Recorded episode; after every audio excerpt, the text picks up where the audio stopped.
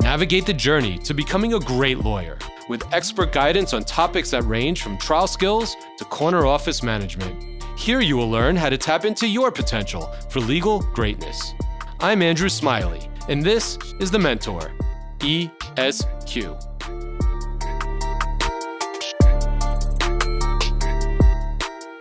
Well, welcome everybody. So happy to have you with me on this early November fall day. How fast this year is going. And today we're going to talk about direct examination. If you have not had the opportunity to join us for the first two parts of this series, the first one being jury selection and last month's opening statements, uh, not to worry, you can catch up at your convenience uh, in multiple ways. You can listen to it on my podcast at the Mentor ESQ. You can go to the website, thementoresq.com. You could go to the Trial Academy's website where they have all of uh, the programming on demand. Uh, if you are not an Academy member, you're enjoying the free CLEs, which is fantastic. But I would encourage you to be an Academy member uh, if you feel that you're getting value out of the CLEs that you've been attending. Uh, once you become a member, there's so many more things you can avail yourself of. You can get involved in making change. You can be on committees and screening committees and join boards. And it's just a great organization that I'm proud to be a board member of and a past president leader of. It's statewide. And, um, and it's normally $250 because you're attending a CLE, you get $50 off, 200 bucks, and you get all the benefits. So I really encourage you to consider joining. Um, before we get underway to talk about today's program, I have one more short housekeeping thing. Uh, some of you may know that I ask a question of every lawyer I ever interview at the end, and I ask them how they define what it means to be a great lawyer. And I'd like to ask all of you that. Uh, if you'd be willing, I have uh, the definition was posted by Michelle just now in the chat. You can click on that link now, later, tomorrow at your convenience and give me a thoughtful answer because um, I've been meeting one on one with lots and lots of lawyers and just getting to know everybody uh, has been really wonderful. And um, hearing a lot about what's going on in our community. And uh, i'm really interested in how we all answer this question because we all have our subjective points of view. So that being said let's get into today's program on direct examination. Let me give you a little overview of what we're going to try and do in the next hour. Uh, what i do is i take q and a's um, from 2 to 2.30 after the hour of the presentation because i usually need every last minute of this hour to try and get through as much as possible. Um, this is going to be sort of a primer on direct exam. I'm going to go over basically how to do a direct exam of a lay witness or a plaintiff in a personal injury case or your client who may be a defendant in a case. Um, there are other methods that we employ when you conduct a direct examination of experts in specific areas uh, there's more high level stuff that I will do at later CLEs, but for today, we're going to go over the basics. Uh, we're going to talk about um, preparing yourself, preparing your witness. We're going to talk about how to get items into evidence, how to mark items once they're uh, in evidence, and um, hopefully, if you have never done a direct exam, this will give you the ability to go to court and do it.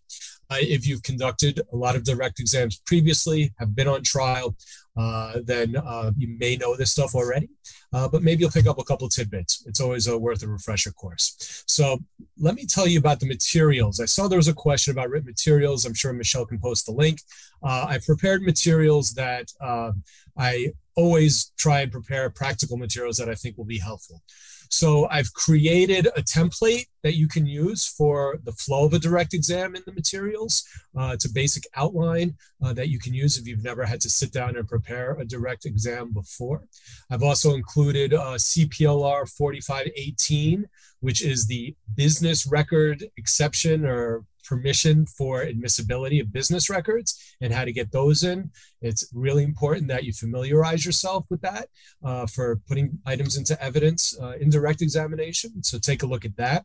I've also done a primer on how to introduce items into evidence. Uh, I've listed out the questions there, and uh, we'll go over that uh, together. And I've also given you the full transcript of my client, Dustin Dibble, who many of you have heard me talk about, who's in a tragic subway accident case.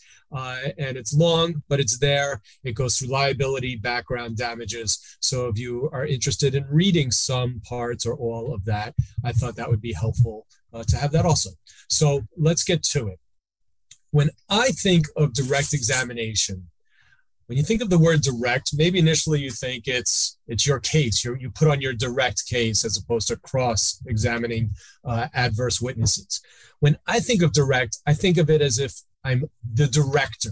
I'm directing a play because a good direct is kind of like directing an actor or a performer on a play. You're on the stage, you have the judge, the jury, and you want to make everything present seamlessly and smoothly in a direct exam.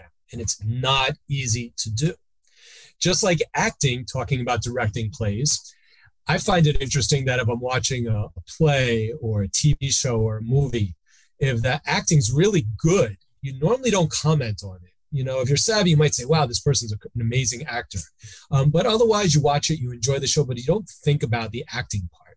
But what if you watch a show or program where it's really bad acting, right? You notice it. It's really horrible. There's nothing worse than seeing someone who can't act or a bad actor in a program. It's just noticeable. It's the same thing in a direct exam. If you do it right, if you conduct an effective, efficient direct examination, no one's really going to necessarily say, wow, that was an incredible direct examination. But if you do a poor direct examination, if you're not organized, if you're not prepared, if you're floundering around with the questions you're asking, if it's disjointed, if you can't get items into evidence smoothly, there's lots of problems, it's bad. And it looks bad to the jury, it looks bad to the judge, and it looks bad to your adversary. So you don't want to have that happen. That's why it's important that you prepare yourself and you prepare your witness for the direct examination so it does seem smooth and easy. It's not easy. It is not easy to conduct a good direct examination. Now, most people get excited about cross examination. That's sort of the superstar part of the trial. Lawyers love to say, Boy, I cross examined that witness. I took them down. Did you see me cross examine them?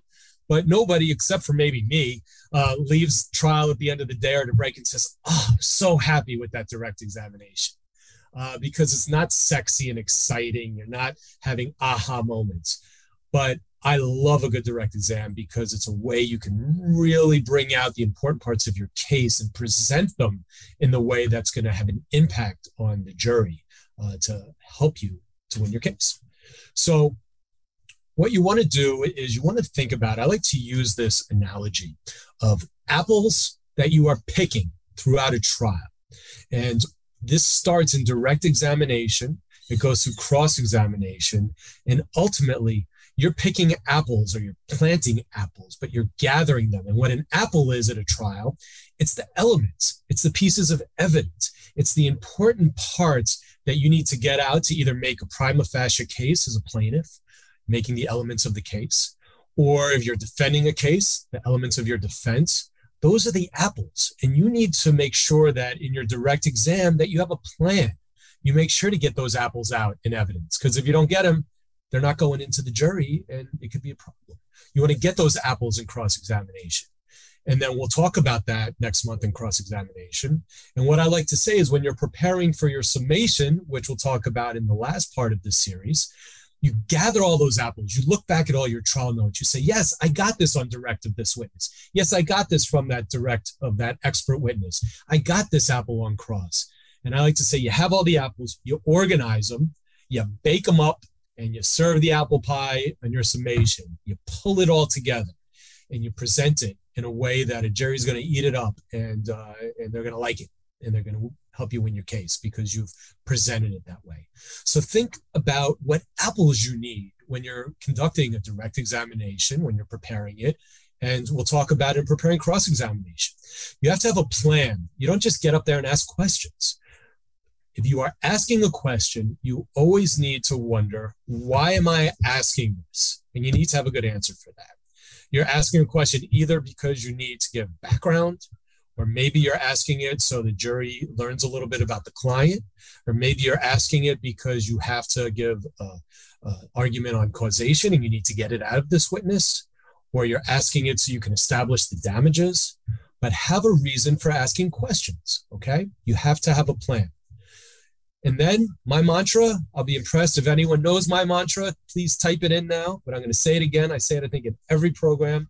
It's two things preparation, preparation, preparation, and inform your client, right? Same thing here. For direct examination, you're going to prepare the hell out of yourself and you're going to prepare the hell out of your witness, which is usually your client.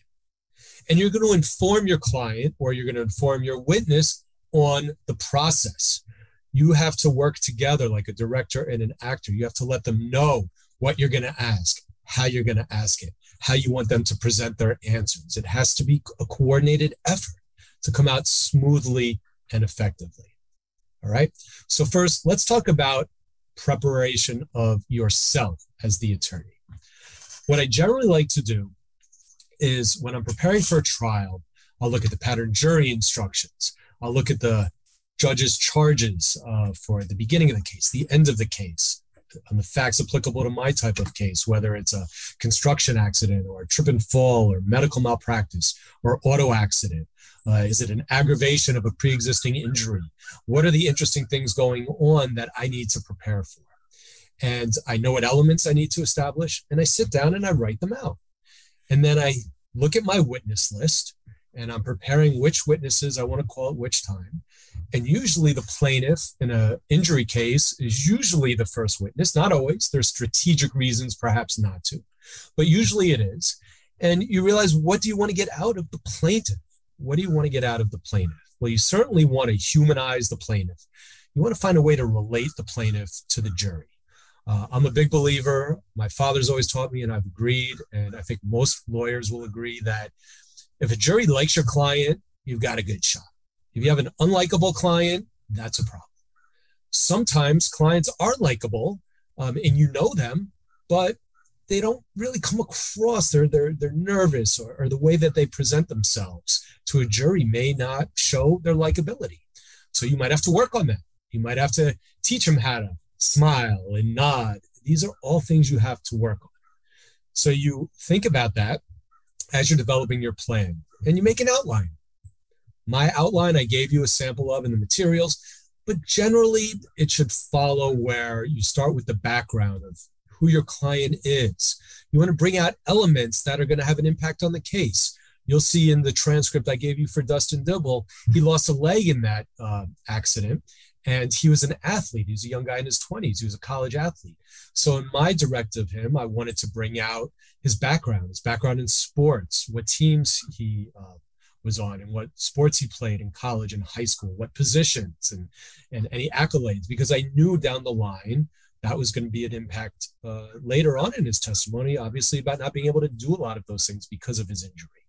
Uh, in the Amador case that uh, you've heard me talk about uh, with the motorcycle car accident in Queens that I tried right before the pandemic shut everything down, um, he was an avid motorcyclist. And I wanted to make sure the jury wouldn't hold that against him, but talk about his love of riding and how he idolized this beautiful Harley Davidson and only took it out for special events and drove very carefully. So, whatever it is, you want to bring that out.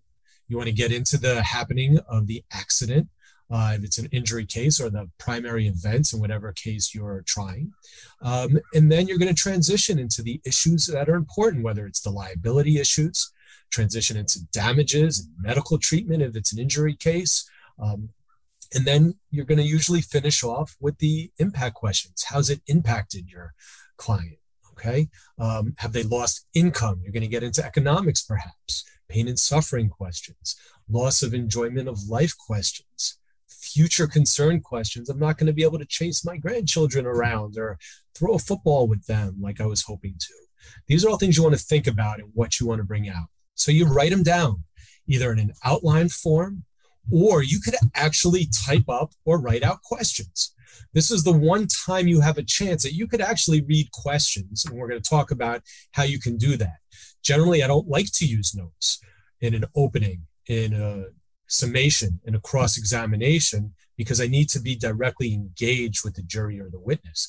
But in direct examination, you will have the opportunity to look at your notes and look at your questions. So you can make sure to put down, especially you want to write out if there's really important parts for the record to make your case. For example, Um, doctor, do you have an opinion within a reasonable degree of medical certainty as to whether the accident was a substantial factor in causing the injury sustained by my client or something like that? If you know it's an expert question, if there's certain things you need to have to make your case and to have a good record, you might want to write those out so you have those. Okay. You also want to know about the types of questions you ask in direct examination. Many of you already know, but maybe some of you don't, that there are open questions and there are leading questions. An example of an open question is what happened next? An example of a leading question is um, Did you take your dog for a walk that night? Okay. A leading question simply suggests the answer. So, did you take your dog for a walk that night? It may be considered opening a little bit, as opposed to, and you walked your dog that night, didn't you? That's a real leading question. That's a cross exam question because you're suggesting the answer and you're really only giving the witness the opportunity for a yes or no. That type of question, a leading question, is not appropriate on direct examination. You're not allowed to lead a witness because then you'd say, yeah, and uh, Mr. Amador, you're riding your motorcycle that day, right? Yes. And this person came out and hit you out of nowhere, right? Yes. And you're really badly injured, right? Yes. You could you could do it all day long, and that's why it's not allowed. It has to come from the witness. So in direct examination, you have to be careful that you are only asking these open questions. Um, what happened next? Tell us about this. You're really opening up the door for the witness to give more of a narrative answer as opposed to a yes or no. Sometimes you want to ask a witness a question and you want to bring it out, uh, and it's not that easy without leading them. So that's what you need to prepare with them and practice. For example, uh, let's say in my Amador case, I really wanted to make sure that my client was saying that he only brought his motorcycle out for charity events to ride it there. But I can't say, uh, and do you only bring your motorcycle out for charity events, Mr. Amador? Because that's a leading question. But then if I say, well, when do you bring your motorcycle out? What if he forgets the charity events part? And he says, oh, I bring it out when it's a nice day. I'm like, well, are there special reasons you bring it out? And he says, oh, because I love to drive it. And I'm like, come on, come on, say the thing about the charity events. So there's a couple ways you plan for that. You prepare them. When I ask this question, this is what I want you to answer. And you ask it and keep asking it and have them practice the answer.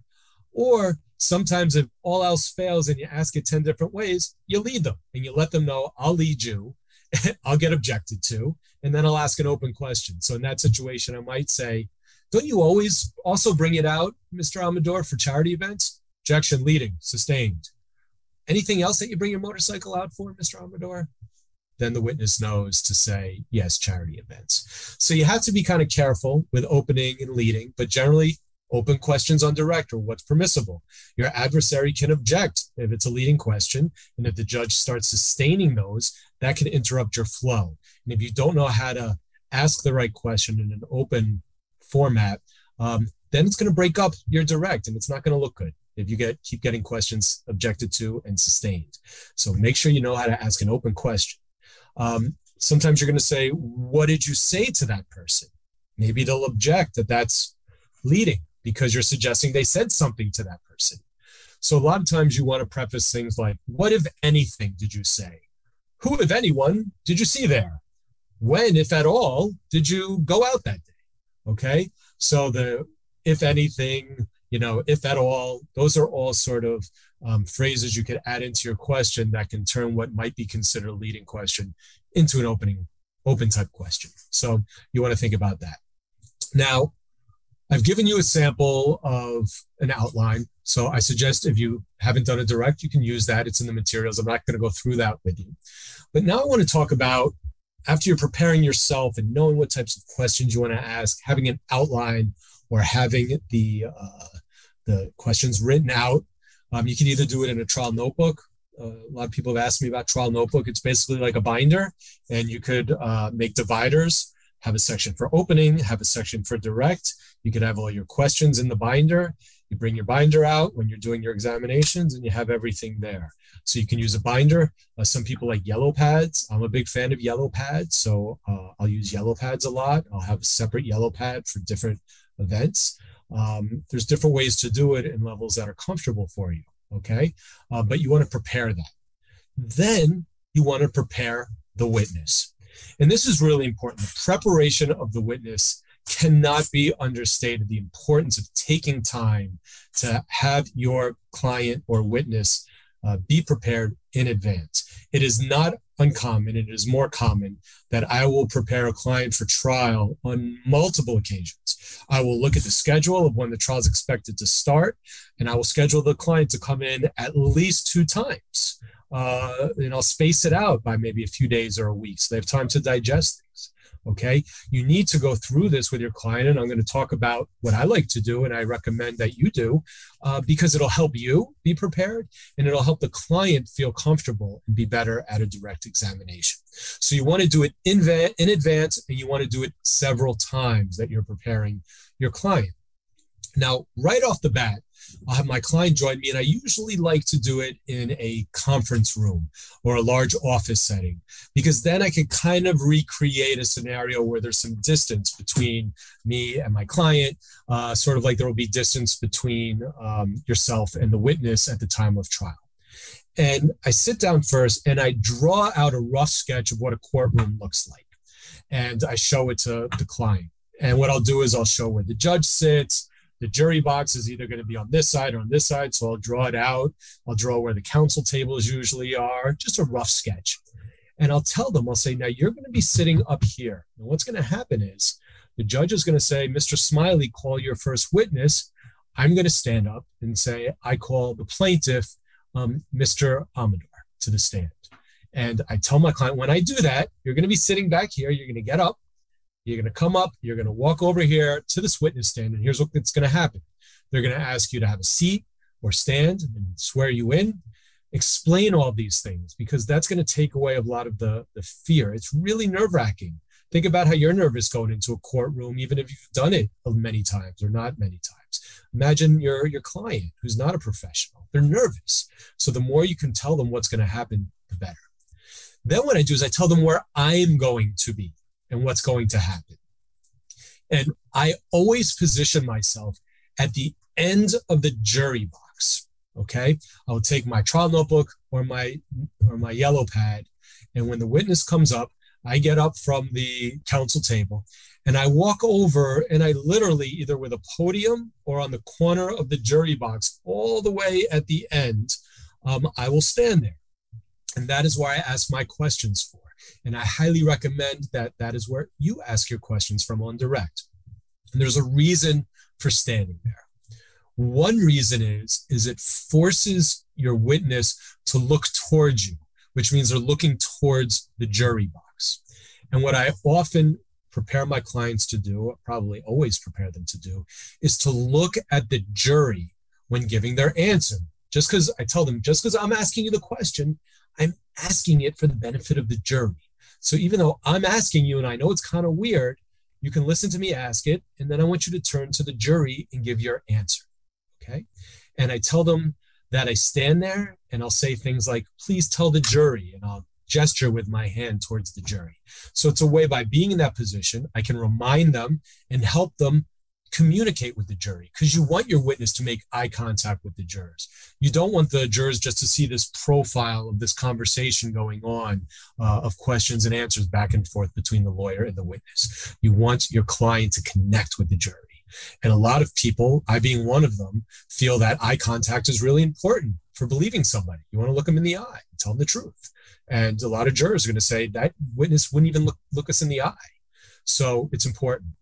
The other reason I like to stand at the back end of the jury box is for sound control. Um, some courtrooms have microphones, some don't. Some have ones that don't work well. And you want to make sure the jurors are hearing your witness. There's a reason you've spent all this time in preparing and you're at trial. You don't want answers to go unheard. So if I'm standing back there and I don't hear the witness give an answer, then I'm pretty sure that the juror, at least the jurors closest, jurors closer to me, maybe jurors six, seven, or eight, all the way at the end, are not hearing it. And I'll interrupt my client or witness and say, Can you please speak up? I'm having a hard time hearing you. I want to make sure the jury hears you. Okay. So those are the primary two reasons for standing back there. So when you're preparing your client in your office or your conference room, what you should do, what I like to do, is then have them sit down at the end of the table, you know, farther away from me, as sort of uh, imitating them being in a jury box. Uh, I'm sorry, in a witness box, witness stand. And I stand back. And then I go through my questions and answers with them. And I explain to them that I'm going to say, you know, Mr. Amador, please tell the jury. Please let the jury know. Uh, please explain. Please describe. And when I do that, I'm going to move my hands, and that's a sign to turn to the jury. And then maybe I'll bring someone from my office in, uh, a staff member, or if my client or witness shows up with someone, I'll ask them to sit off to the side where the jury would kind of be. And I will have the witness practice. I will ask a question and they'll practice turning and giving the answer. Can you please introduce yourself to the jury? Hi, my name is Oscar Amador. All right. It seems simple and basic and maybe even a little silly, but it's really important. Tell them to smile, tell them to speak clearly, tell them to keep their voice up and practice it. Practice asking them questions. And then once they stop looking at the jury, remind them, oh, can you please tell the jury? You know, please let the jury know so that by the time the trial comes, they're going to be prepared for that. All right. Talk to them about what to wear. I usually tell um, clients and uh, witnesses that I don't want them to dress if it's a man in like a suit and tie, um, or if it's a, female in like a very severe sort of business dress uh, or dress or outfit, um, because I don't want the witness to look like a lawyer. I want them to look like who they are. Um, you know, we just had a case uh, where even a, my witness, my expert witness, it was a ski accident case, was being deposed. And I said, don't wear a suit and tie. You're a skier. You're not a guy in a suit and tie. Wear what you'd wear with your skis, you know, skier type gear more. It'll look more appropriate. So think about that. Um, think about how they're going to look to the jury. Usually, if you say wear sort of your Sunday best type of thing, or wear what you'd wear to your in law's house for a holiday meal, you know, that's usually pretty good. Button down, sweaters, nice clothes. You don't want them to look too overdressed or too underdressed, but appropriate. So uh, talk to them about that. Give them guidance on outfits. Maybe the next time they come into prep, they want to wear what they're thinking about and uh, tell them to come in and you'll take a look at them. Okay. Uh, don't wear fancy jewelry. Uh, my father loves to tell a story about how a jury didn't give a lot of money to a client because they saw a big I think it was either a big diamond ring on her finger, engagement ring, or maybe uh, big uh, diamond earrings. And they're like, oh, she didn't need it. She looked like she was pretty wealthy anyway. So you never know what a jury is going to look at. I always remember the story in a case where um, it was in Brooklyn in front of Judge Steinhardt. My client was uh, had been stepped into the gap between the platform and the train, and the train like took off and was dragging him. And when he showed up for his day of testimony, he had on these like uh, flat sole, shiny dress shoes that looked like it slipped just standing still. And my father looked at him and said, he can't wear those shoes. And my wife was there and she grabbed them and they ran out to Montague Street on Brooklyn and uh, found a shoe store and got him some like rubber sole, normal looking shoes um, because you never know what a jury's going to see. So think about these things. Think about it. Okay. Appearances matter, especially on direct examination. Then go through it all. Go through it all with your witness. Ask them the questions. Have your outline ready before they come in. Be prepared for them. Don't just wing it. Some of the stuff you'll fill in the blanks when they bring it out in the preparation, but go through the outline. Maybe you do half of it on the first meeting and then give them a sample of your outline or questions and tell them go home and practice. Uh, let your spouse ask you the questions and you practice answering. There's nothing wrong with that. You're not telling them what to say, but you're asking them to, you know, practice answering questions out loud and feeling comfortable. Okay. So go through the whole direct. You have to do that. Um, sometimes if it's a real tragic case, I may say, listen, I'm not going to ask you to answer these, you know, impact, you know, how's it had an impact on the on your family's life, the fact that you don't have your husband anymore. I, I may not have them do that in a prep session, but I'll say, I'm going to ask this question um, and bring it, you know, bring it out. Don't be afraid to cry, you know, let the jury feel your emotion. Uh, those are important things. You have to give your witness the freedom to give answers uh, in a compelling way and let them know that you want them to do that. Okay. I also like to explain the concept of redirect examination. I will tell them what cross examination is and how to prepare for it. I will tell them to read their pre-trial transcript, deposition transcript thoroughly. I explain sort of how impeachment works, and we'll obviously talk a lot about that at the program next month. But you want to prepare and inform your client, your witness, so they know they're not like a deer in the headlights. You prepare them how to answer questions on cross, short, direct, um, not long winded. Okay. But you let them know that you may be asked a question, a leading question on. Uh, on cross examination, and you feel you're not given an opportunity to answer it. And the lawyer sort of cuts you off and keeps on going. Or something comes out that you haven't had a chance to really explain explain to them that's what redirect is for. I will have the opportunity to get up and say, now, Mr. Amador, defense counsel didn't let you give an answer as to, you know, uh, you know why you didn't look in your side view mirror at that moment. Um, can you explain for the jury uh, why you didn't look in your side view mirror? And then Mr. Amador would say, Yes, I just looked in it two seconds ago and there were no cars for 200 feet back. So I didn't think I had to look at it again. Um, whatever it may be, explain the redirect process. That's as important in your prep of the witness uh, as everything else. Okay. Then you need to go through what items you may want to introduce into evidence through your witness. And this is important. And I want to spend a little bit of time on going into this. Um, many times with a plaintiff, you're going to introduce photographs of the accident scene. Uh, you may introduce photographs of injuries. Uh, you may need to introduce documents that maybe they received or prepared. Uh, if you have a medical witness and you need to introduce medical records or exhibits or uh, enlargements, whatever it may be, um, you need to think about that when you're planning on the direct examination of witnesses as to what evidence you want to get into trial. Um, because it's not just going to be testimonial evidence, there's going to be photos, documents, videos, uh, whatever it is that you're going to want to put into evidence, okay? Tax returns, whatever it may be. And which witness are you going to get that in through? Uh, in my firm, when we're preparing for trial, we'll often say, all right, how are we going to get this into evidence? Which witness should we use? How will it be most effective? Um, so you want to make sure that you go over the items with the witness in advance. So if it's the plaintiff in an injury case um, and you want to uh, go through the exhibits, photographs of the accident scene and the vehicle or the motorcycle, um, and you want to put it in through that witness, then you tell them. And I would say in prep for Mr. Amador, I'd say, listen, at some point I'm going to want to introduce these five photographs and ask you some questions about it. Here's one. It's of your motorcycle. Here's another. It's of the intersection. Here's another. It shows you uh, on a gurney outside the ambulance. Uh, here's another one, whatever it is. And the way that I'm going to do it is I'm going to ask the judge some things and I'm going to approach you and I'm going to show it to you. And I'm going to ask you a bunch of questions. And I'm going to tell you what those questions are. But don't worry if you forget, because your answer is going to be yes to all of them. Okay? I'm going to say, Mr. Amador, does this photograph fairly and accurately depict what your motorcycle looked like on the day of the accident? Yes. I'm going to ask follow up questions. Yes, yes, yes. And that's it. Okay. Um, but let them know that there's going to come a time that you're going to do that. Explain to them the process. And then, if you're going to want to have them mark a photograph or a document, perhaps it's enlarged on a, you put it up on an easel. I personally like to use uh, enlarged exhibits. Sometimes we use computers and, and imagery to, you know, projectors to push it onto screens. Uh, I'm old school in that I like something tangible, uh, a blow up board that has whatever it is, whether it's a photograph or a, or a business record of importance or a transcript page that a jury can look at, that I can hold up in summation that they can take into the jury room.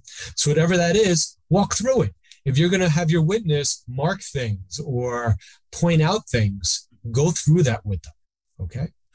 Now, how do you get something into evidence? Many of you know it or think you know it, and some may not know it. So I'm going to share my screen with you. It's uh, it's on page 17, uh, PDF page 17 of your materials. And I just want to go through this with you for a moment because it's super important that you know how to um, put an item into evidence. Because if you don't, then um, it can be really bad. And it reminds me uh, of a time that my father was trying a case. I think I was still in law school watching it, or I may have been a new lawyer, but it was many years ago. And it was before uh, Judge Gammerman, many of you remember. And uh, the defense wanted to put a surveillance video of our client into evidence. And he was a partner at a well known firm. And he didn't lay the proper foundation questions through his witness. And my father would stand up and say, Objection. Just look at Gammerman. Judge Gammerman goes, Sustained. Ask another question. And this went on like 10, 15 times. All my fathers do is stand up and say, Objection. Sustained. And the lawyer was frumfering around, and we're all sitting there, and the jury's looking at him. And it was really bad. If he was uh, an associate or attorney in my firm, uh, that would have been a big problem. It never would have happened in the first place, but it was crazy. And it was because he just missed one of the basic foundation questions of how to lay the foundation for putting something into evidence. And that it just everything went downhill from him from there. So it's important as part of this seamless presentation, remember, that you're putting on for the jury. It's all smooth, it's all choreographed. Okay. How you move about the courtroom when you do this. And here's how you do it. If you're listening to today's course via podcast, the first attendance verification code is POD 513. Again, that's POD 513. So I have this up on on, on the shared screen. Uh, Michelle, tell me if it's not there. Otherwise, I'll assume everyone's seeing it. The 1st thing you do Thank you. If I was in a room, which I would prefer to be with all 984 of you, I would stand up and show you. But I stand up at my table and I say, Your Honor, may I approach to have this item marked for identification? Yes, Mr. Smiley, you may. Thank you, Your Honor. I hold it and I approach in a deliberate manner with my buttoned up, looking professional, and I hand it to the um, court officer or the court clerk, whoever wants to take it. And uh, usually the judge will say, Yes, but please show it to your adversary first. And I'll say, Yes. I show it to my adversary. Yes, let the record reflect. I'm showing uh, this document to my adversary. You may approach. Then I approach. I say, Your Honor, uh, may we please have this marked as plaintiff's exhibit, whatever it is, uh, exhibit one for identification. And um, the judge will say, Fine, it will be deemed plaintiff's exhibit one for identification. There's no stickers on it, no anything. Sometimes you could even ask it at the beginning. You know, Your Honor may I approach with what I'd like to have marked as plaintiff's exhibit one for identification. You can combine those. Judge will say, show it to your adversary. Let the record reflect. I'm showing what's been uh, marked as Plants exhibit one for identification to, to counsel. May I approach? Yes. You approach. May I please approach the witness? Yes. You approach the witness and you hand them the document or you show it to them. If it's a blow up, if it's a photograph, if it's something large, you position yourself with your back to the jury, which you usually don't want to do. But in this case, you just, the jury cannot see an item in evidence until it is in evidence. Remember that. So there's a there's a little cloak and dagger here. You're showing it, but until it's in evidence, they can't see it. Okay. So you don't start waving something around on your walk up for a jury to look at, or you're going to get in big trouble. So you keep it away from the jury, you approach. Then, when you show it to the jury, is when you ask these foundation questions that I'm going to go through with you. They don't have to be these exact words, but the gist of them has to be there. Okay. Now, just briefly, I have a note here if you're using pre marked exhibits. I love pre marked exhibits. Um, you usually do it in federal court. Many state court judges don't do it. Basically, what you do is you sit down and you agree with your adversary all the exhibits you plan on introducing and that they plan on introducing, and you mark them. So I would have, if I knew I'd have 15 photographs uh, and other documents, I'd label them 1 through 15. Defense could label A through G. And then you're just standing up with that document that's been pre marked. You have it typed up. Everybody knows what it is. You can give the court a sheet of the pre marking, and you don't have to go through the marking it at the time. And then if it gets into evidence, you can just leave it as that marking. Um, so you would skip the whole routine of approach to have something marked if it already is marked. But either way, you get to the point where you're approaching the witness with it and you're asking if you may show it to the witness and you wait for permission. You show it to the witness and the jury cannot see it, okay, while you're showing it to the witness. Another reason, perhaps, not to have something blown up on a big screen because you can't show it on a big screen where a jury would see. So here I would say to my client, Dustin Dibble, I'd say, Dustin, I'm handing you what's been marked as plaintiff's exhibit one for identification. Do you recognize it? And of course, he's been prepared. So he says, Yes, I do. The next question is, What do you recognize it to be? And he will say, I recognize it to be a photograph of my motorcycle. Okay. And again, you prepare them for that. When I show you a photograph and I say, What do you recognize this to be? You're going to say it's a motorcycle, or you're going to say this is the scene of the accident. All right. Then, after they say that, the next question is, and does this exhibit, or does plaintiff's exhibit one for identification, or does this document that I've just handed you fairly and accurately depict the fill in the blank? And this is what the lawyer in the case I told you about, who couldn't get that video into evidence, this was the step he was missing. Okay.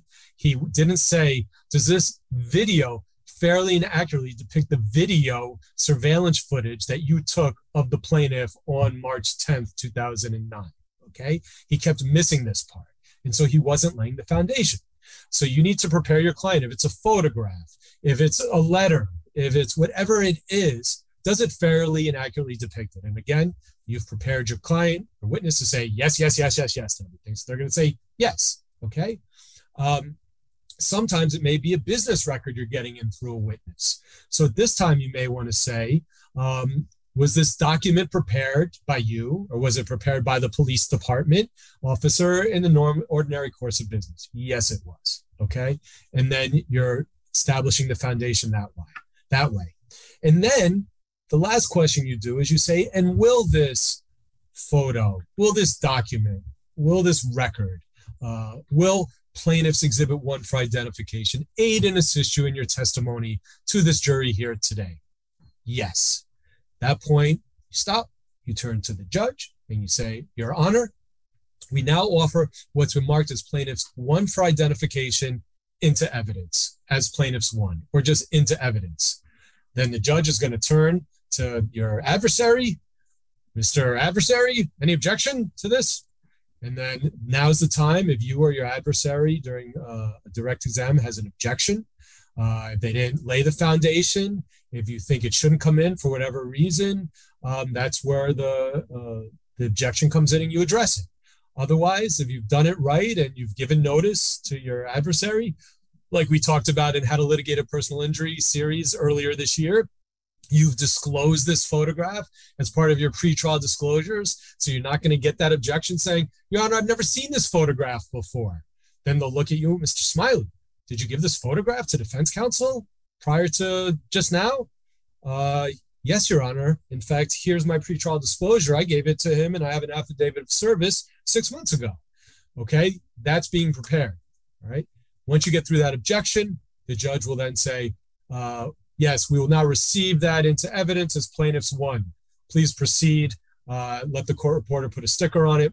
Court reporter puts a sticker on it, dates it, plaintiff's one. Now it's plaintiff's one in evidence, and then you are free to show it to the jury and use it. Usually I say, Your Honor, may I now publish this to the jury or show it to the jury? Yes, yes, of course, Mr. Smiley. You don't have to ask me, it's in evidence. But you're showing a smoothness to this process of how to get something in. The jury sees you as a competent attorney. Your adversary sees you as a competent attorney. The judge has respect for you as a competent attorney. That's what you want. It's going to make things go. This is the good acting part. Bad acting is when someone doesn't know how to do this and doesn't ask questions and can't get a surveillance video into evidence, and the jury's sitting there and rolling their eyes, the plaintiff's counsel uh, laughing. Okay, that's bad. You don't want that to happen. All right. So, um, so I'm going to stop my share. So that's there to use that. Like I said, doesn't have to be the exact words, but the gist of it um, should be uh, those steps. They identify it, it depicts it, it'll aid in the system, it's fair and accurate, and then you get it in. And that's how you get in photographs, documents, videos, use the same foundation questions. It is essential that you learn how to do that. Okay. Practice it, practice it with your client in preparation. So when it happens, they're not sitting there like, um, why is he handing me this? What should I be saying? Uh, I don't know. Uh, you don't want that to happen. That's where you have to have that preparation level. All right, um, we're I only have a few minutes left, and I've already seen a lot of questions on the Q and A, which are great, and I will address each and every one of them after the two o'clock hours. So stay tuned for that. I think you can ex- actually get an extra half credit. Uh, Michelle will correct me if I'm wrong if you stay the full extra half hour. Um, now, once you get this document into evidence, use it. Okay, there's a reason that you wanted to put something into evidence. Sometimes um, you know, I've had a case where it's a really bad scarring in a sort of a sensitive area. that my client has sustained. And I don't want them to have to drop their drawers in a courtroom. So we have a photograph. And then I say, can we publish it to the jury? And you actually hand it to them and they can pass it around and look at it. Sometimes you want a juror to see the smoking gun. You want them to see the evidence. You want them to see the document that has the statement where your adversary's witness gave it all up in the flesh. Um, whatever it is, you may want to publish it to the jury, which means you hand it to the court officer. They hand it to juror number one. They look at it, they nod, they pass it around to everybody, then they hand it back. Sometimes you want to put it up on an easel and have the witness come down and mark it. And there are ways to properly do that. And if you're going to have them mark things on an easel, whether it's, we'll talk about it in future uh, uh, future CLEs when you have experts like a medical expert. I always do what we call a uh, anatomy lesson where we have blowups of the anatomy of that part of the body that is at issue and they explain everything and I go through with them, you know, stand to the side, don't block the jury, use this pen, mark with the letter red, with the color red, red marker here. So if it is something that you want to have your witness go through, put it up on the board, have the markers ready or the, your laser pointer ready. Tell them in advance, prepare when I bring you here. I'm going to guide you through. I'm going to tell you to mark an X where this happened, put an arrow where that happened. And then in your direct, you have to make the record clear. So if someone's marking an exhibit with a red pen, there's nothing for a court reporter to take down. And you need to preserve your transcript. So every time they make a note, you say, Your Honor, may the record reflect that the witness has just placed a red X on the spot to represent where he was at the moment he was struck by the defendant's vehicle. The record will so reflect. And by putting it into words, when the transcript comes out for appellate review or any other reason, you have it there. If you don't do that, it's not reflected. And I've had a lot of trials where my adversary is doing that or asking my client to mark something on cross examination, and they're not asking for the record to reflect the marking. And I'll jump in. I'll say, Your Honor, I'm sorry, can we please have the record reflect that the witness has done this or that? Um, or can we please ask counsel to have the record reflect? So you always want to protect your record. You'll hear that a lot. That's in making your objections and making sure everything is down. Because if it's not showing up on a transcript at the end of the day, it didn't happen in your trial as far as any court reviewing it is concerned. So you, you want to practice marking exhibits. That's important as well. All right. Then, you know, you want to make sure that when you're done with everything and you've done this very smooth, orchestrated presentation, uh, the good acting, the smooth, the smooth presentation that a jury is going to get everything smoothly without being confused, without interruption. Okay. Then you end on a strong question. Okay. Make sure you know what your last question is, have it written out, have it notated. Um, if it's a damages question, if you're at the end of a trial where damages are an issue, I usually like to ask, you know, Mr. Dibble, what, what's the worst part about this injury? If you can share that with the jury, please. And I leave it at that. I usually like to say, what's the worst part? Or do you have any concerns for the future? Um, what's your biggest fear looking ahead? things like that. Um, because then you're ending on a compelling question. It's open, it's not going to be objected to. On direct and cross, you never, ever, ever want to end with an objection being sustained and you saying, oh, okay, and sort of uh, meekly uh, dropping your head and walking back to your counsel seat. You want to end strong on everything you do in a trial. That's why I said at the end of opening statement, you smile, you say thank you, you look everyone in the eye and walk tall back to your seat. Again, at the end of a deposition, uh, of a direct examination, I'm sorry, you want to end with a question. And then you want to say thank you to your witness. And you close up your book and you walk back strongly to your table. And then they will let your adversary do cross examination, which you have prepared your witness for. Now, the other thing I'll tell you is that I like to have some signals, some cues uh, with my clients and my witnesses. And one of the things I like to use is the pen or pencil trick. And what I do is I tell them in preparation, don't be too long winded. Sometimes I even do this in depositions as well. And I'll say, if you see me hold my pen either up like this, where it's vertical, or on the table, you know, I'll rest it right on counsel table, it means you're talking too much. You're blabbing tighten up your answers. Stop giving such long answers. Make the lawyer ask you another question. So that's my pen pencil trick. It's the vertical holding. If that comes up, they got to slow it down.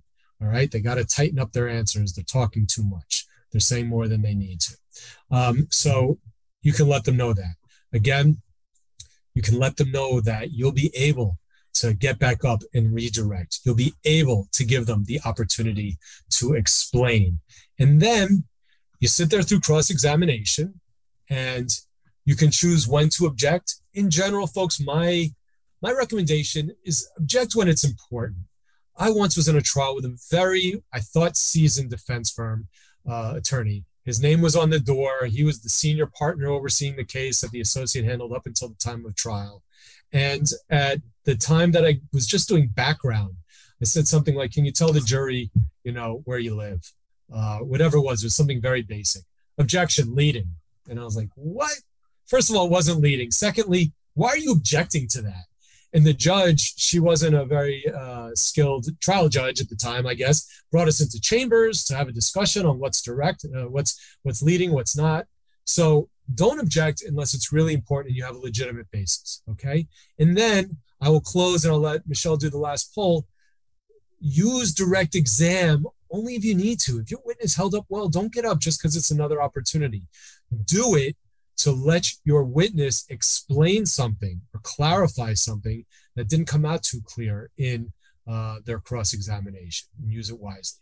So, and by the way, with the Q and A, uh, please feel free to ask anything and everything. I'll try and address it all. If I don't address something or you'd rather contact me directly, uh, my email's right here. Shoot me an email. Uh, I may not get back to you immediately, but I will get back to you usually within 24 hours. I try and get back to all my emails uh, and calls promptly. Um, what I also like to do, many of you know, is when there is a Q&A session like this, um, I don't profess to have all the answers. I'm just like you are a lawyer working hard, trying to make sense of things, trying to learn, trying to do things right, and trying to share from experience what I think has worked well. If you agree or you like it or it helps, awesome. If not, that's cool too. There's plenty of people attending this webinar who know more than me, uh, either in general or uh, on a specific area. So if you see a question in the Q&A or you have advice, share it, put it in the Q&A so everybody can see it. I learn a lot uh, from the CLEs uh, from people posting things uh, in there. Okay, so let's get through it. Thanks to the 800 plus of you staying on. I'll try and make it worth your while uh, by addressing things and questions. And there were a lot of good questions that I saw. And uh, the first question is in a bifurcated trial, that being uh, in some venues, the trial is not all unified. It is uh, not liability and damages together, but broken up. You have to prove liability first and then if you get an award of some sort on liability, uh, then it's a whole new trial on damages. Uh, and that's the focus of the second part of the trial. So if it is a bifurcated trial and it is just on liability, then no, you should not be talking about the injuries uh, in your opening statement. You should not be talking about the injuries uh, in the in the direct examination uh, and the damages. That's not appropriate for the liability only trial. You can ask questions about it during opening state uh, during um, jury selection, as we talked about two months ago in part one, because in theory, if all goes well, the jury uh, will be the same jury for damages afterwards. You don't go through and do it again. So uh, be careful in a bifurcated trial basically you're going to end your direct examination of the injured plaintiff when they get hauled off in the ambulance okay um, before getting into the damages testimony. Uh, and then you'll pick up in damages with all right we talked about the liability part in the accident. Let's hear what happened as a result of that you go from there. Uh, there's a question how do you get a message left on an answering machine? I don't know if that is someone saying how do you get that into evidence? Um, uh, if there's a message on a machine or a voicemail but what you do is you save it somehow. Uh, you save the recording, you exchange it with your adversary pre trial. And at the time of trial, um, you say, We'd like to offer this into evidence. Uh, and if a jury's not supposed to hear it, then you can have that proceeding in the absence of the jury. You could say, Your Honor, uh, before the jury gets called in today, uh, uh, we'd like to put the witness on the stand uh, and put something into evidence uh, and it's a it's a voicemail message. And again, you go through the same things. You just heard that. What is it? Where did this come from? Yeah, this is from my voicemail, from my phone, and I recorded it and I sent it to you. And that's that's how you would get in that type of item. Okay. Um, now, someone's asking me about the trick I talked about, where you ask a leading question and put the answer sort of in it because they just haven't given you the answer you want. So you lead and you tell them the answer.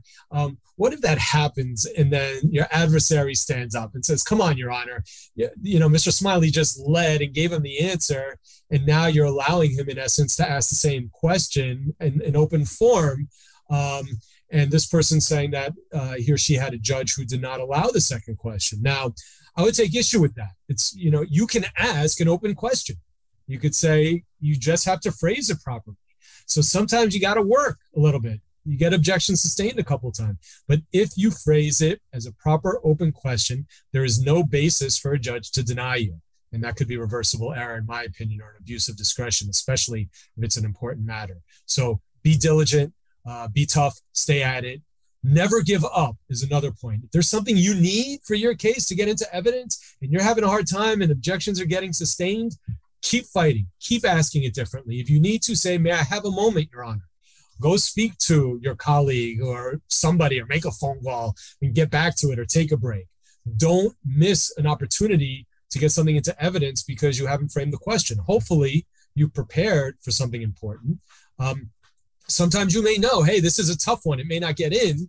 You tell the client that. You tell them we're going to try it different ways. Um, and I may get objected to, but you got to prepare and do the best you can. Okay. Um, all right. So I have to keep scrolling back to the questions to take them in order here. Um, someone suggested they took their client to the courthouse a week beforehand uh, as part of the trial prep. I think that's a great idea. If you have the opportunity to either go or tell the client to go and take a look in the courthouse, look in the courtrooms, look in the jury selection, you know, assembly areas, get a feel for it, that's really helpful. Like I've said, I like to go and get the lay of the land before trial. I think a, a witness would certainly like to do that as well. Someone saying their client is a pastor uh, should he wear his collar for trial? Um, I would probably do that uh, because I think it gives a, a, an air of being a clergyman and having, you know, if that person's not telling the truth, the wrath of, uh, of, of God's going to come down. Um, so, yeah, I would have clergy members wear their uniforms. Uh, I would have police officers wear their police uniforms. Uh, I would certainly recommend doing that. Um, someone's asking about uh, virtual trials and direct exam by affidavits. Would you lose that in person power?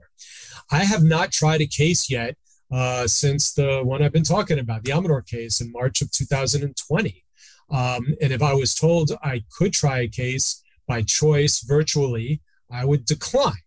If I had to, I would.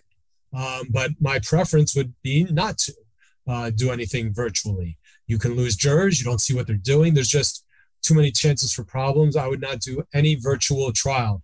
I, I'm fine doing virtual mediations or arbitrations, depending on the extent of it, but certainly not something that would be trial level. I would not recommend doing that virtually.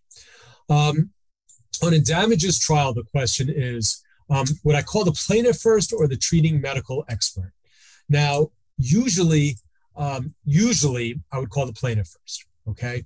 Um, sometimes, if I feel that the plaintiff is not able to articulate his or her injuries as well, perhaps, as our medical expert or the treating, then I may have the treating come on first to lay the landscape so that, you know, perhaps maybe in a brain injury case, um, you would have your uh, neurologist uh, or neuropsychologist come on and explain why um, the plaintiff may not be uh, able to communicate well on the stand or may not remember things so that uh, when the witness gets on the stand that whole context is taken into consideration by the jury. Also sometimes you're you're stuck with scheduling. Uh, that's one of the biggest problems with trials is coordinating. The judge is like all right we want your doctor on tomorrow morning or wednesday morning and you call up the doctor's like i don't testify on wednesday mornings i'm in surgery. So sometimes you have to go out of order. Um, so there's a lot of you know you can plan as much as you want, but trials throw a lot of curveballs at you. So, again, if you have the luxury of knowing you can put them in at any time, think about how it would present and, and do it what you think is best. as always, uh, you can reach out to me or any other lawyers and workshop it. Say, here's my case. What do you think? Who do you think would be best to go on? And the questions I would ask you is, how's your how's your client? Good witness, bad witness. How's your doctor? Good witness, bad witness. How are the injuries? You know, um, who else do you have? Where's your venue? That kind of thing. All right. Um, let's see what else we have here. What is the best way to get emails into evidence and avoid a hearsay objection when the emails are exchanged between non parties or interoffice emails between individuals and defendants' offices? Uh, and you represent the plaintiff and your adversary won't stipulate to the admission. Well, I believe that as long as you have one, it's like a it's like a phone call, right? If you have one party to the correspondence on the stand who could verify and authenticate with those foundation questions. Yes, this is an email. Yes, this was from my computer. Yes, this uh, was on this date and time. I think that's how you get it in. Um, if it's non-parties, if you, would have to subpoena them uh, and and put it in through them. So ultimately, the, the idea work at work with getting items into evidence is you have to have someone that has a connection to that evidence on the stand.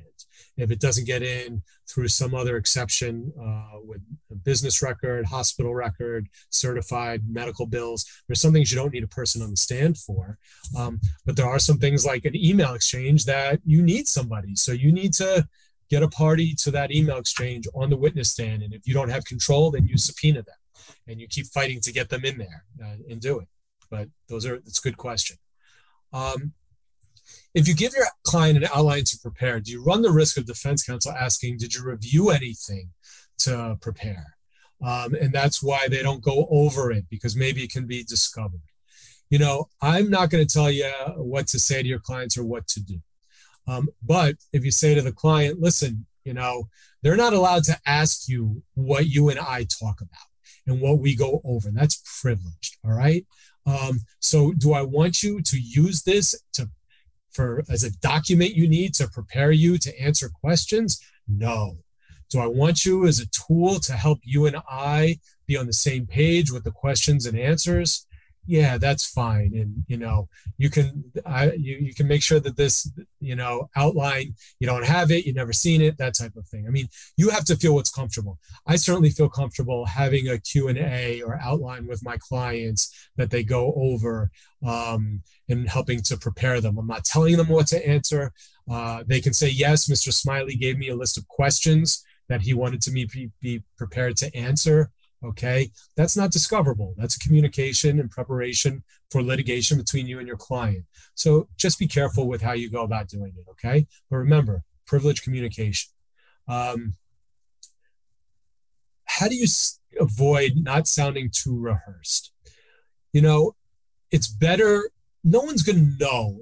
Answers don't come out, they don't seem rehearsed. They just don't just because you're practicing asking questions and they're practicing answering them, the jury's not going to say, wow, that looks like a super rehearsed answer. Um, and that's up to you as the lawyer to size up.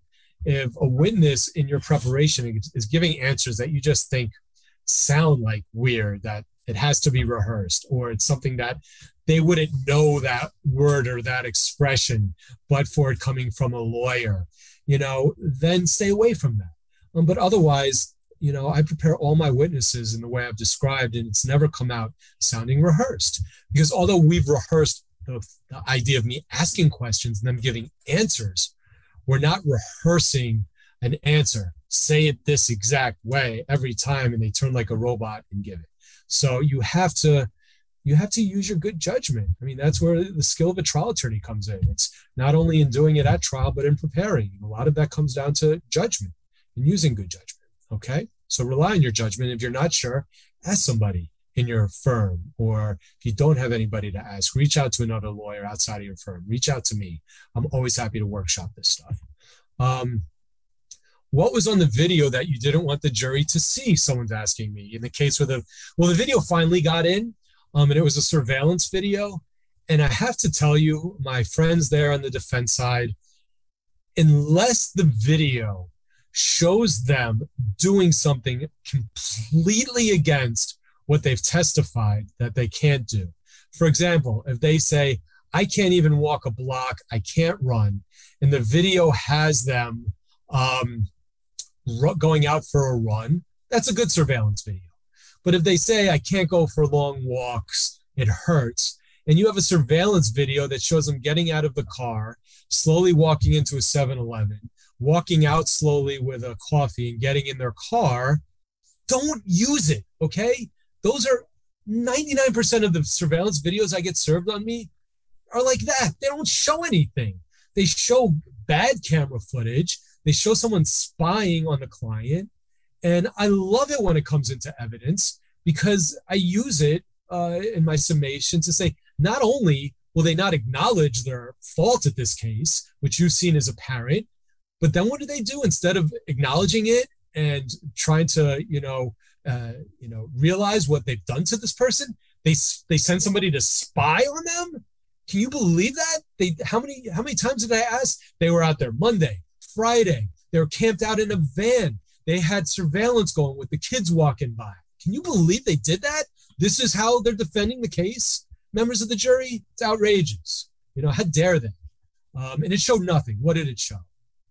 So that's how he handled it, and that's how uh, my father handled that video, and it was effective. We won that trial. It was a video showing her. It was a it was a knee injury, I believe, and they had a surveillance video of her sitting out by a pool in a bathing suit with her leg just on the on the shades. I mean, what does that have to do with anything other than be violent?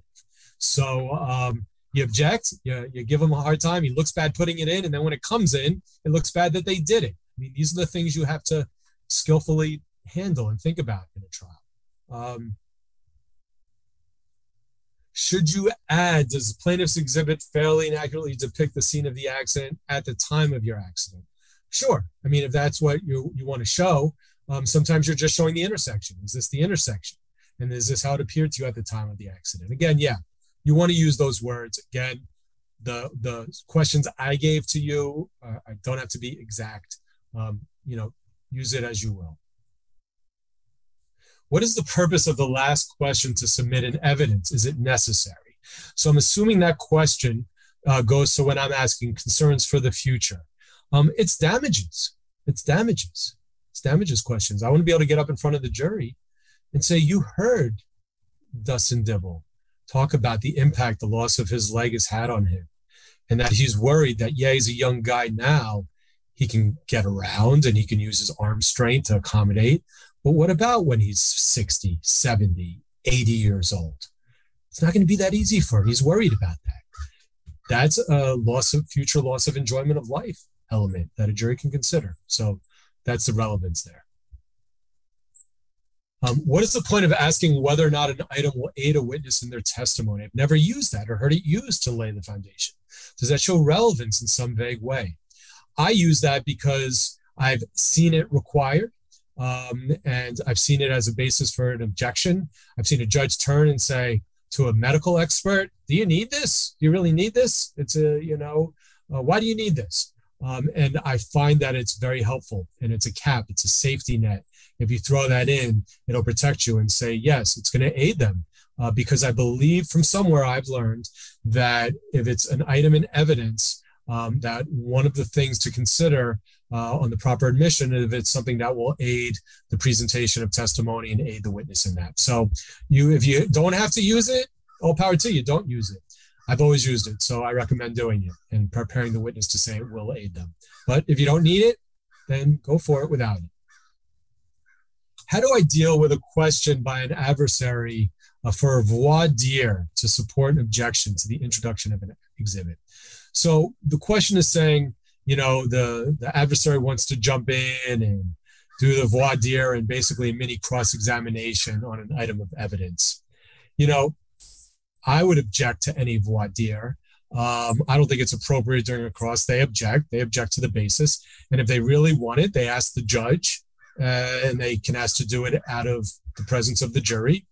The judge grants it. They grant it. But I, I don't like giving up my control of a trial. So if I'm directing a witness, I don't want to hand over a time to my adversary to go in and use 10, 15 minutes uh, grilling my client in front of the jury. That's interrupting my presentation. So I do everything I can to avoid that. I'll say, counsel, plenty of time to cross examine this witness. uh, about that, you know, when uh, it's his or her time to to get up in question. Otherwise, if the judge grants it, there's only so much you could do, but you would do it out of the presence of the jury. Can I briefly address the introduction of medical records? Sure. Um, if you have a hospital chart that is certified and that is subpoenaed to the courthouse, that can go in under CPLR 4518 as a uh, there's a specific provision for that without having the need of a witness on the stand you could introduce that outside the presence of the jury before they come in into evidence and there's really no basis to object to it okay same thing with hospital bills so hospital charts hospital bills you always want to request that they be certified and subpoenaed if you show up with a certified copy, that's usually not good enough. Sometimes your adversary will stipulate to it. If it comes directly to the subpoenaed records room uh, with the certification, then you satisfy uh, the CPLR and you don't need a witness. Where it gets a little tricky is with like a medical practice. Your the client's been treating, excuse me, the witness has been treating at a at a group of physicians, primary care physicians LLC. Those don't come in uh, with a certification in the same way, unless you specifically go through certain steps in the CPLR, which are laid out there, where you serve notice of your intention to introduce them. You have the proper certification. You serve a set in advance. So there are certain ways to get those records in from a practice, medical practice. Um, it's a little more complex and more steps you have to take uh, than with a hospital chart. Um, so you want to make sure you do that. Same thing with X-ray images, MRIs. There's specific provisions where you give notice uh, prior to trial. If your adversary doesn't object in time, then they really don't have a basis at the time of trial. So you can look that up. Pretty much any item you want to get into evidence, you're going to want to start with 4518. If it's not there, look through the annotations, look through the other uh, sections of the CPLR. You can usually find it for how to get something into evidence. If you can't find it or if it doesn't fit into something, then you need a witness from that source, like the emails we were talking about, uh, to get it into evidence. Okay question How can we get an attorney's letter to a defendant into evidence, for example, to prove notice? The attorney cannot testify that it is a business record.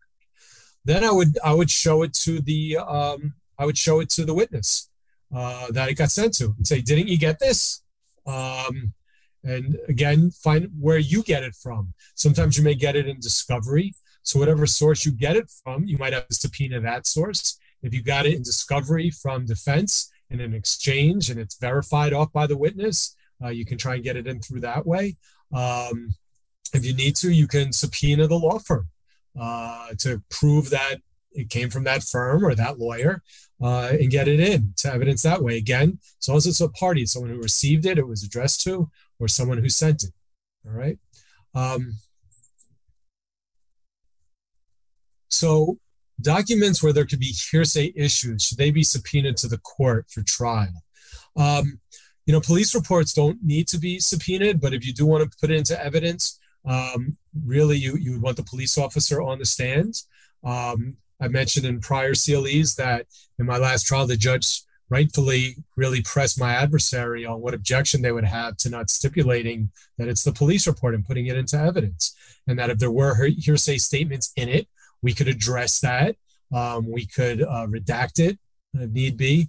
But why would we want to take somebody who's protecting us uh, off the streets uh, to testify um, in a courtroom? Uh, so uh, you don't need to subpoena it. Uh, police reports will often have hearsay issues. and it doesn't change whether it's subpoenaed or you bring a copy of it. But you should make sure you have a certified copy of it. Um, and police officers will always show up if you subpoena them. You just serve it on one police plaza, the subpoena. Okay. Um, can I show a witness a document so they can testify about it because I haven't given it to the other side? Uh, you haven't given them notice. Uh, no, you can't. You can't start popping documents up at trial that your adversary has not seen. That's the way we work. Uh, go back to my cousin Vinny. I love to talk about it. You have to give him the whole. He has to give you the whole file. Uh, you know, you you have to give notice if you're going to put an item into evidence. Um, you have to show it to him. Look, we all drop the ball sometimes, and you may be preparing for trial, and it's even the night before, and you say, "Oh my God, I need to get this into evidence. I'm looking through and I didn't serve it on advance. What do you do? You email your adversary right away. You call them up and say, listen, I know it's short notice, but I really want to put this into evidence. I'm sending it to you. Do you have an objection? Can we sort it out? I don't think it's prejudicial. And you work it out. Um, and uh, you try and come to terms because more likely than not, your adversary may have something they want to put into evidence late. So uh, it's good for the goose, as they say. So you try and sort out, but you can't just pop something up and give it to a witness uh, without uh, your adversary seeing it first. Okay. Um, someone's asking if it's ethical to communicate with signals during cross examination, I guess, in response to my pen. You know, all I'm doing is holding up my pen. What do you want me to say? I'm not communicating. I'm not saying anything. I'm not giving them answers. I'm not telling them anything. I mean, so how's that going to come out? Again, use your discretion. Uh, you know, if you're sitting there and your witness is up there and you're like, no, no, don't say that, you know, then that's, you know, then you're going to draw an objection and you're going to get reprimanded by the court if they see it. Mr. Smiley, uh, you should not be uh, suggesting answers to your client. You know that. If I see that happen again, we're going to have a problem. So, you know, I'm not suggesting an answer. It's just a sign saying, you know, you're talking too much. So, again, you have to be smart about what you're doing. You never want to cross the line. If you think you're doing something unethical, don't do it. Um, if I'm being told that holding my pen up is unethical, then I'll stop doing it. I don't think it is. Could be wrong. I hope I'm not. Um, how do I handle a competent but demented witness? Husband held against his wife and husband held against his and his wife's wishes in a nursing home. Claiming false imprisonment. No medical reason not to let them come home. So I guess the question is, you want to put a witness on the stand, but they're they've got medical, you know, psychological issues. Um, that might be the situation where you're going to want to call a physician first, and you're going to want to preview that to the jury. You're going to say, "Listen, you're going to hear from Mr. Smith, um, and I want to give you a little heads up of what I expect his testimony to be like. I anticipate uh, that because uh, I expect you will learn about his injuries and he had a brain injury, or because he suffers from a condition that we anticipate you'll learn about, that his testimony may be disjointed, may not make sense, it may not seem real, it may be overly emotional. Um, but I ask you to keep an open mind, and I and I uh, will anticipate you hearing from medical testimony either before or after, uh, explaining why. Uh, and it's important that you see the impact uh, of how this person is because that's part of this case. So when you have a situation like that that you know is potentially a difficult witness, um, then you want to try and deal with it. I had in the this the Amador case, the motorcycle case, um, English wasn't his first language, and I was really worried. And I started off the trial with him through an interpreter, and I asked in jury selection. I said, "I expect you may hear my client speaking through an interpreter. Is that okay for you?" You're going to hold that against him that he's not speaking in English. Um, and uh, I wanted to get that out to them so that they they were they had a little bit of a sense. And it turns out that the the core translator was just it was making things more difficult. That we figured, you know what, let's try it without a translator. And uh, the second day he was on the stand, or later that day, we said, uh, "All right, Mr. Amador, we're going to try without a translator. Let's see how we do. Go from there." And we did, and it was better. So the most you can give your, your, the jury a preview of the strengths and weaknesses, including witnesses, the strength and weakness of a witness, the better. Uh, see how fast time goes. I'm so thrilled you've all stayed with me this long. I'm going to answer one more question, uh, and the rest I'll try to handle in uh, one-on-ones with all of you. If you're listening to today's course via podcast, the second verification pool is POD 684. That's POD D684. Thank you, everyone, for all of your questions. Please feel free to reach out to me directly. Uh, I will try and uh, get back to you, as I said. The last question I'm going to answer, which I think is an important question to, to address, is this Should any subject be saved for redirect, or should everything be covered on direct? My initial response to that is if it's something that you need for your case in chief, as a prima facie case or in your defense, don't save it because if your adversary says, I've got no more, que- I don't have any cross examination, um, then you lose the opportunity. Or if your adversary asks a very limited scope of questions uh, on cross. Direct exam can only address things that came out in cross. You can't come up with something new. That's the other thing about direct, uh, a redirect. So redirect is to address things that came out in cross. So if you save something and that topic isn't covered in cross or there is no cross exam, you've lost that opportunity. So bring it out.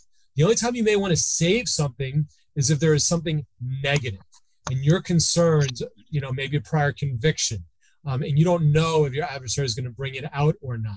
What you may want to do, and that's this is total judgment. You have to really think about it, depending on the case, the circumstances, uh, whether it was asked at a deposition. Um, if you think it may not come out, you may not want to address it okay, and direct and address it and prepare your witness and tell them that and say, but if they bring it out on cross, I'll get up and let you explain that conviction or what happened. Otherwise, you don't bring it out.